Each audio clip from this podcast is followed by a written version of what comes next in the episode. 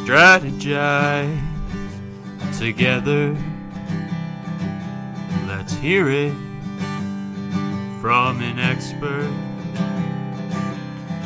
Join the conversation, it's informative and free. You and me, let's talk some strategy.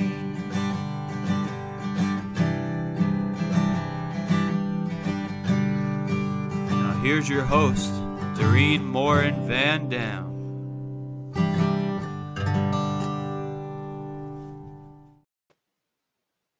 Hey, hey, hey, everybody. My name is Dorien Morin Van Dam, and welcome to this 13th episode of Strategy Talks. I want to welcome you if you're here live and watching this. Thank you so much. If you're watching this on the replay, we would love for you to put hashtag replay in the comments and let us know where you're watching this from. And for those of you who are listening to this episode as a podcast, welcome to our listeners as well. Today, I have a guest with me from Sweden, uh, someone who I met in person at Social Media Marketing World back in March. And uh, I'm so excited to talk to him about influencer marketing. So, without much uh, further ado, I'm going to bring on screen um, Alexander Wallestam. How are you? Hi, I'm all good. Thank you very much for having me. Absolutely. So, Alexander is a digital entrepreneur with over 20 years of experience in the digital space. And we're going to talk today to you about influencer marketing. So, I'm actually super excited to talk about that. But before we do, I want to just recognize our sponsor. Uh, Social Insider is the sponsor, the official sponsor of Strategy Talks. They are the intuitive dashboard for social media analytics, reporting, and competitors analysis for brands and agencies. So thank you so much for Social Insider for um, sponsoring our show each and every week. Um, Alexander, tell us a little bit more about how you got into influencer marketing. You have a business called mass massfluencer.com. I'm going to actually go ahead and put um, that right on the screen so you can all see the website and check it out. It's massfluencer.com right there. So tell us a little bit how you got into this. You've been an entrepreneur for 20 years. So this must be a pretty new thing because influencer marketing wasn't a thing 20 years ago.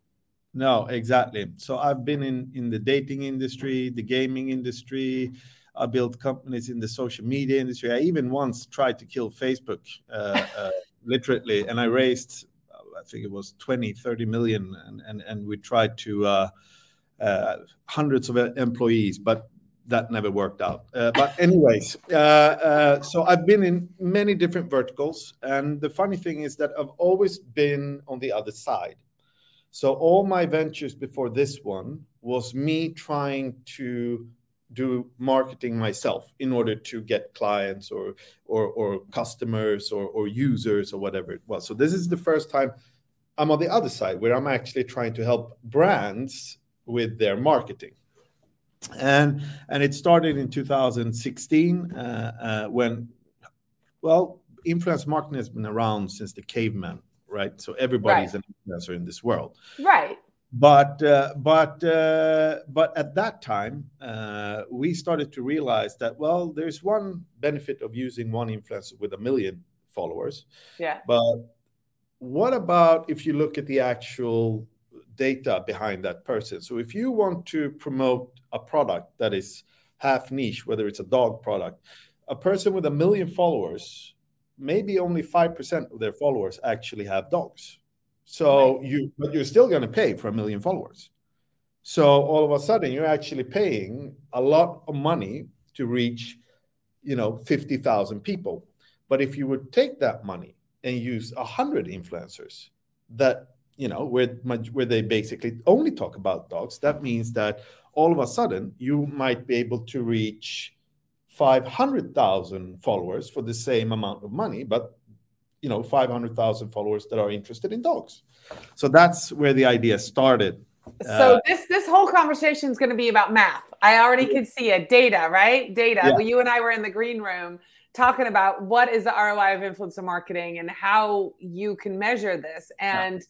I love this. That makes so much sense. What you just said in versus one influencer with a million followers go to the niche ones that talk about the actual product that you want to sell to their audience. And they usually have a much closer connection to the yeah. audience, right? Because it's all about, so let's talk about this a little bit. It's not just about how many followers you have, but as an mm-hmm. influencer, it's about what you can get your influencers to do, right? Yes, yes. So there, there, there, are so many things that, that that one has to consider when doing influence marketing because it is influence marketing is is a marketing channel, which means that like any other marketing channel, the more data you have, the better results you're going to get. Uh, the more you know, the better results you're going to get. So um, it means that if if um, if my job is to get traffic to a site, uh, or if my job is to create awareness, these are two different objectives. Which means that an influencer uh, uh, can be good at both, but they have to specify the content and create the content so that it fits the objective. So you know. Just like any other marketing channel the more data you have i know exactly what my objective is. I know my target audience uh, uh, and when you know this then you identify the right influencer based on that data that fits the target audience that has this niche group that can maximize your every dollar etc so i mean there's so many data points that you can look at Right. So when we were talking in the green room, we were talking about the a brand who wants to just get started with influencer marketing, right? Some of the things they have to do is um, figure out what platform they want to get influencers on, how much time. Uh, we didn't even talk about who's going to be in charge of that at the company. You have to hire somebody in charge of the influencer marketing piece yeah. if you're going to do it on your own, because that's think about somebody having to send 100 emails yeah, to a person, right? And then the agency, if you are a brand and you want to, if you don't have an in house person, but you want to hire an agency, you need to also vet the agency. So there's so many things to consider if your brand wants to start with influencer marketing. And yeah. that's kind of where you come in, correct? Yeah. Yeah. So basically, well, we, nobody knows my agency as well, right? So, right. so what we say is that, well, we, we have a lot of data. We have 90 million influencers in 210 markets. We work with everything from Disney, Expedia, Unilever. You know, we mention all the brands, and we work with them in five continents. So that kind of gives the the clients uh, some comfort, saying that okay, at least they are doing global campaigns or local campaigns, or or you know, for for acknowledged brands. But sure. at the end of the day, uh, it is true when when you decide as a brand manager that okay, it's now time to do influence marketing, and you sit there and you're like, where do I start? You know, okay, sh- shall we do it in house? Shall we do it ourselves? Okay, but if we do that, what platform shall we do in order to identify the influencers? And and what should I look at when identifying the influencers? And then it's like, or if you want to have an agency, it's like you say, what agency and can I trust that agency? Okay, I can see that they've been working, and then you start co- making calls and all this is time consuming. So even before you start, you have to put in time and resources into choosing the path that you're about to take. Right. And once you've done that, then you have to actually identify all the influencers. And then you'll see that, you know, out of the thousands of platforms that are out there, at the end of the day, the one that wins is the one with the most data. So because data is key. So if you, for instance, if you come to me I have about 6 million influencers in the US. I probably have about 1 million mothers or, or 500,000 mothers uh, uh, to choose from in America. And I can identify fitness mother, yoga mothers, whatever, whatever type of mother that you want. And then you go to another platform that only has 50,000 influencers in the US. And then they maybe has 500 mothers to choose from. Well, then the data will actually show you that I have so many more to choose from. And I have so much data, both performance data, follower data, so that I can actually match your needs and your brand and your objective with the right influencer. Because the data will tell me, even before I onboard the influencer, what are they going to deliver? You know, estimated right. engagement sure. rates or impressions or, or, or, and so on. So data is extremely uh, important. The more data you have, uh, uh, both in terms of the number of influencers, but also performance data, follower data, the better influencers you can choose for the client. So, so one of the one of the um, pain points that I hear brands talk about when they do their own influencer marketing outreach is that they ask me, and I've had this happen with several clients, can I trust the data? that the influencer gives me right yeah so that's a that's a point if you are working with an agency who's done the vetting and who's done campaigns with them they have actual factual data versus yeah. somewhat fabricated data yeah. right because we know that you can say i have 50,000 views a month on my website right? Uh, yeah. some you can say that and put that in a one sheet right? But yeah. that could be one month out of 12 months right? You can as an influencer and i'm not saying that everybody does that but as an influencer as a brand you can skew the data to make it look really cool right? You could have 50,000 followers on instagram but you've bought them that doesn't yeah. mean they all that doesn't mean they all buy or they're all engaged yeah. so for a brand from a brand's perspective which is what they run into is this is a person who looks good on paper, but are they really the influencer I need? And by going with an agency and working with somebody who has real data and who has worked with and can say, well, this influencer did this campaign for this brand and these were the results. That's when you start giving them the ROI of influencer marketing, right? Because that's when you actually have real proof, real data versus sort of data. yeah, exactly. So it's all about data, like I said. So if you say, if you look at, so let, let's, I'll, I'll give you an example. So, yeah. um, Instagram and, and, and, TikTok and all these platforms are public networks, which means that you can, all the data is basically available. So when we look at all the data that we gather, we can actually see how influencers perform when they do a normal post versus a sponsored post.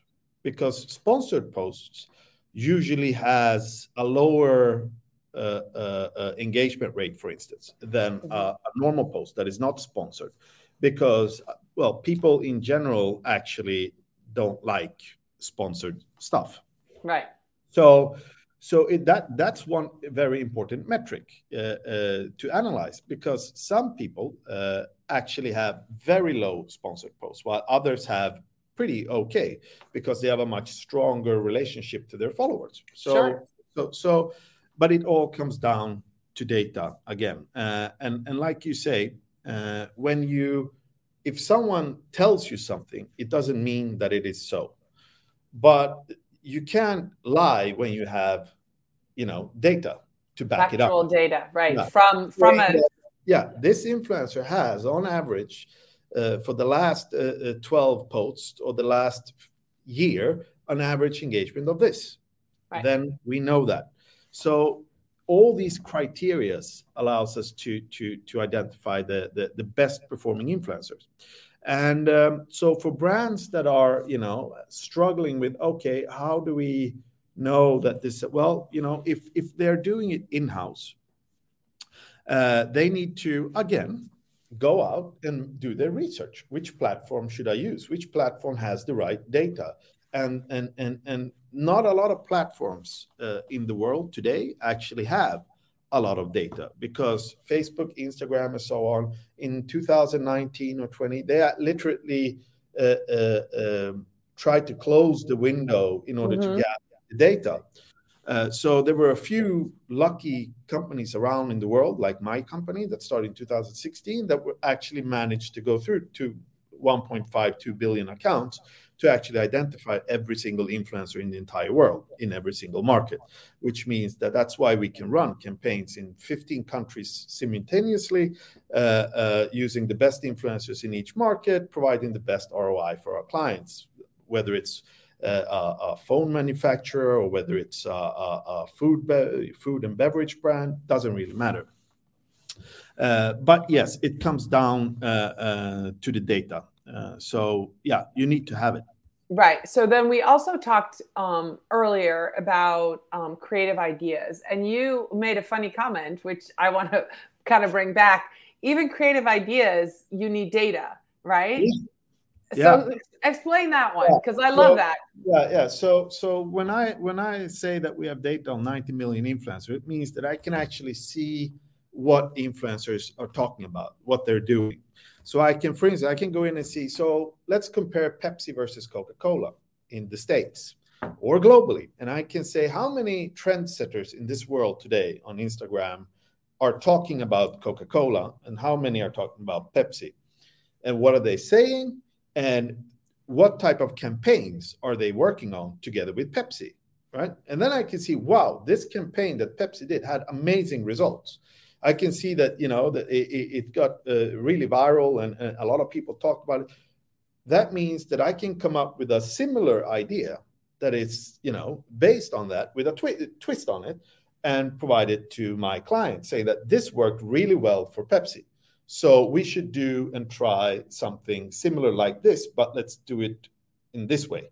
Right. Uh, because then we increase the chances of something actually going viral or that it will actually work. We know that people like that type of uh, uh, uh, idea, which means that they will literally engage with the content, and by doing so, we will increase the consideration. That makes sense. So it's almost like a competitor's analysis that you're doing, right? Yeah. Within certain industries and taking well thought out campaigns and putting your own twist or your client's twist on it.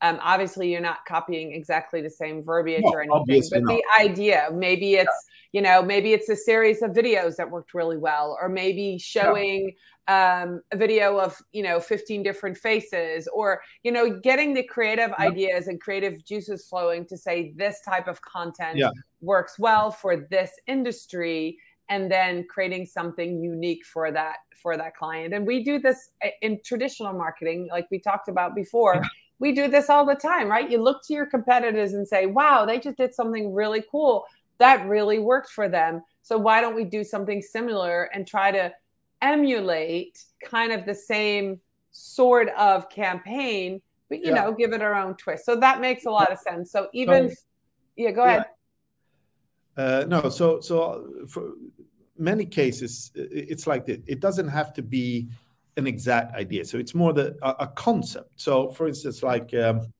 there are brands uh, that are using a special technique to drive traffic.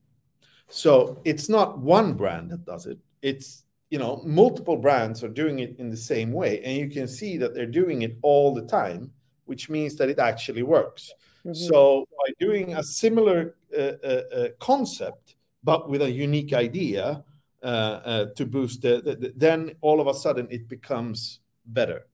So so so it's not just the ideas. It's it's it's it's um, it's the whole it's the whole uh, concept. Right, putting all the pieces together, and that may that makes a lot of sense. So you do a lot of data analysis to figure out what works. Somebody new comes in, you need to find out who their audience is, what their pain points are, and then you find the right influencers, and you you know come up with a campaign. That makes Exactly. That makes a lot of sense. The ROI of influencer marketing really is based on what kind of data you have, and then implementing proven campaigns and ideas with real data and and really connecting the right influences influencers with the right Exactly. campaign i'm assuming and and another thing that is really important people a, a lot of our clients are like well yeah but we like this influencer and we like that influencer and this and that and and, and so and, and sometimes and, and this is really really important because this this is not something that everyone knows